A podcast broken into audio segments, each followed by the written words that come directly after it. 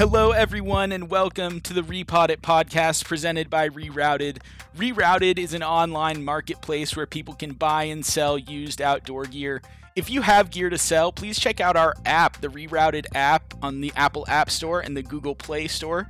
If you're shopping for gear, check us out online, rerouted.co. That's R E R O U T E D.co. Now, on to the Repod It podcast. Hello, everyone, and welcome to the Repod It podcast. My name is Brian Schoening. I'm your host, as always, and I'm here with one of my favorite people in the world, my sister Allison. We're going to talk about her trip to Mount Rainier. Allison, how are you doing? I'm doing well. I am honored to be here, dude. Allison is four years older than me, and we we grew up we grew up together. Um, and it was it was a blast under under the reign of Dan, who will get a chance to defend himself at some point. That's but right. um, you know, I I was the I was the youngest of three. Allison was was the middle, and Dan was the oldest. So um, we he steered the ship and uh, and applied the gas and brakes. and he and, sure uh, did that. And middle child, you know, keeping the peace, but the glory of being the only daughter, I sure had my time to shine. Yeah, well, what was what was really cool, and we'll we'll get to the actual story. But uh, one thing that I loved about our family is we all took different interests, and we were all able to kind of live in our own in our own separate worlds while you know being each other's biggest supporter and biggest fan. Biggest fans, yeah. It's fun because as you mentioned, four years younger, you really were the baby brother, but now, you know, you're just one of us. You're best friend. Yep. But Yeah. when we all came together, it was in the outdoors. That's like right. that the very professional segue um so allison a couple of years ago four years ago was it 2017 20 uh 2019. 2019 wow was- not that long ago It was right before everything shut down. wow you decided that you were going to climb mount rainier what kind of went into that decision process and um and kind of the lead up to it for sure. Well, hey, Seattleites through and through. You know, I mean, not technically. People from Seattle will argue that, but we're from Seattle. Um, but I think it was just always, it was always there. Like I traveled the world and I would be trekking in Nepal, and people found out I was from Washington State. Oh, from Seattle area? Oh, then for sure you've done Rainier. And it was like, uh, no, actually, I travel across the world to trek and climb mountains, and I've never done the one in my very own backyard. Um, and I think for whatever reason, there was like, you know, intimidation factor behind it. We've grown up knowing it was there, seeing it every day on the way to and so many so many people in our family have climbed it as well obviously Yep. obviously pete but even our all of our aunts and uncles they Yeah, they would do you know oh spontaneous mount rainier trips and we're just like not quite that hardcore Right. Well, and dad, I mean, I, I think he's been on here before, but For dad sure. tells the story that they would leave Friday after school, drive all the way, park in the parking lot. And he was like, well, I scrambled up that thing in Velcro shoes and a transport backpack. So, you know, there was the there was the part of it that was like, oh, so cavalier. It's like very chill.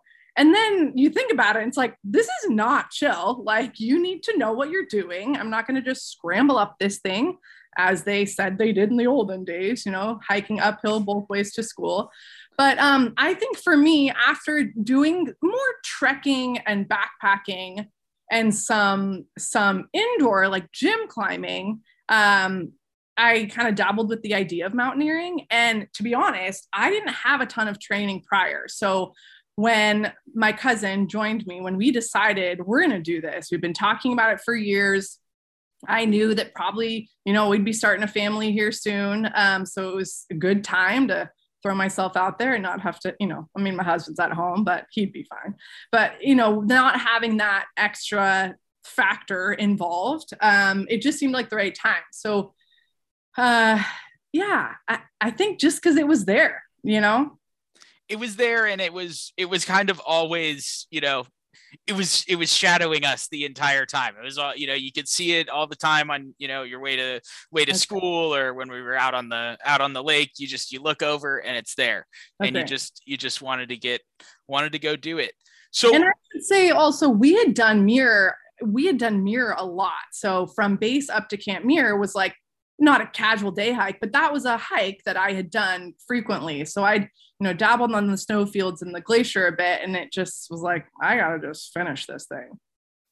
So you guys did like I know you, I remember you guys did like a couple of preparation hikes. Do you do you remember anything that you kind of actually learned from the you know if not if it was just kind of getting in getting in trail shape then then that's what it was but was there anything that, that you guys kind of tried to manufacture and learn from that yeah for sure i mean a lot of it like you said is just kind of endurance training and making sure you can carry that 40 pound pack and putting on crampons and what it feels to be uh, schlepping up a glacier um, but then there were some skills that actually I ended up going with a group. We just wanted to do it and just do it.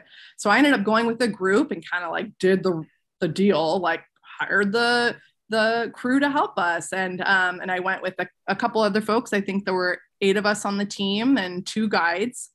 Um, and you know, we had a day when we first showed up. We had a day of mountaineering school where we learned like the rest step and kind of um, you know efficient climbing and travel techniques up there, pressure breathing.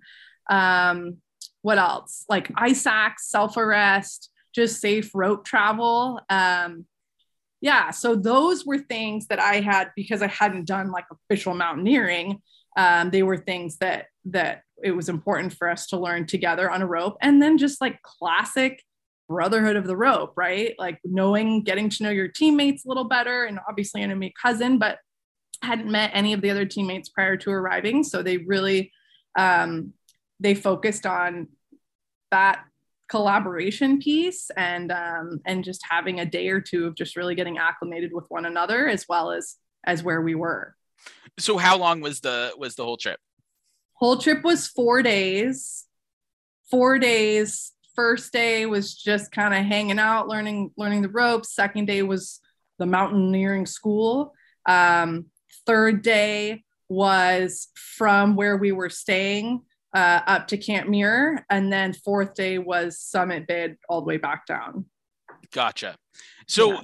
you guys are you're at Camp Muir. You're getting you're getting ready to getting ready to go. Yeah. Um, what what happened? You know, re- yeah. recap the story. We have yeah. kind of another topic that we'll get to afterwards, but uh, okay. but recap the story for us. Yeah. So um, after climbing the day up to Muir, we arrived maybe 3 p.m. and they really wanted us to just chill because Summit Bid, I think we woke up at like 1 a.m. Um, so you make early, early summit starts.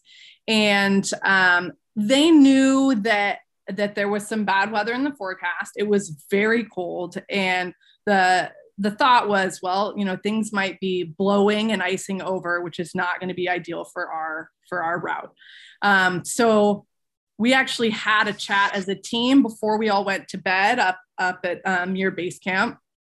Just do we want to do this, knowing that there's a possibility that we don't make it, or are we all here with goal for the summit and getting close and not being able to finish would be too devastating.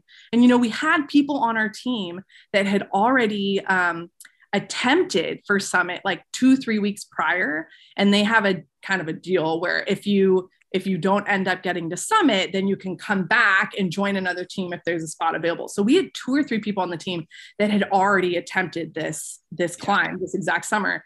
And you know they were coming back and they were on it for summit. So we um we went to bed and it was like there was a little bit of tension. You know there were a group of us that were just so stoked to be there. Like here we were. I've climbed a Muir before, but I've never spent the night up here. And we're all feeling a little bit of the elevation, but, um, you know, the altitude a bit, but, you know, we still had a, a long day ahead of us. And I think we were just jazzed to, to experience it and just why not like make it a little further than we would have if we hadn't tried.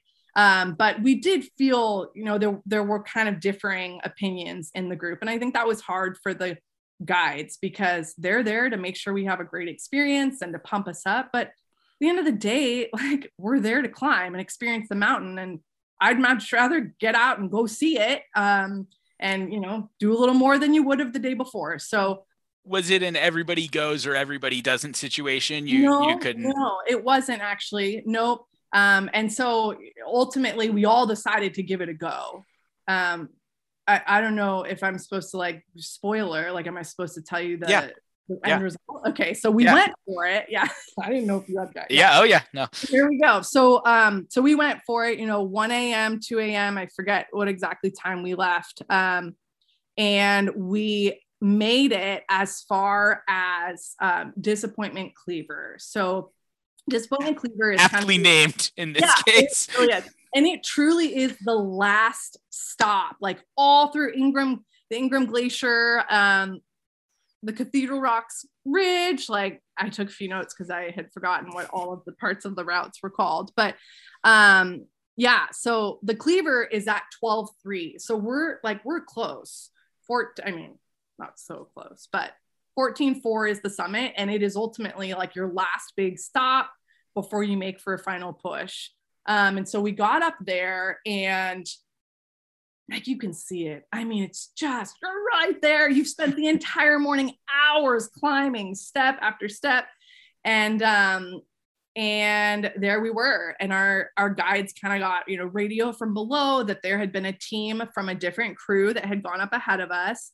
And they had spent three hours on the exposed glacier above us and still hadn't made it to summit because it was so slick, just really precarious conditions.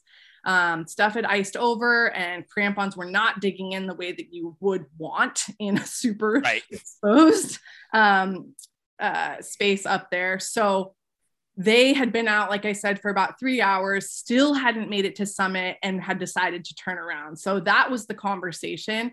And honestly, it wasn't much of a conversation. Like the guides knew this was not a good choice. We're not going to put you in that in that situation. And there were people in the group who were like, "All right, well, can we just go rogue and do our own thing?" And sorry, the answer is no because you're here with us and we all hold each other accountable and responsible and we're all getting down. So it was a tough conversation, but heck, to be at 12 3, you know, I mean, we saw the sunrise from up there and it was it was a sweet moment because rather than feeling like we had to make this final push we just got to hang at 12,000 feet and just take it in uh, and, and you know and then knowing that we had the climb down which also could be a bit precarious but um but i was you know i was just I was just living in the clouds. I mean, both both physically and metaphorically speaking, right? Like it just to be up there is this sense of peace and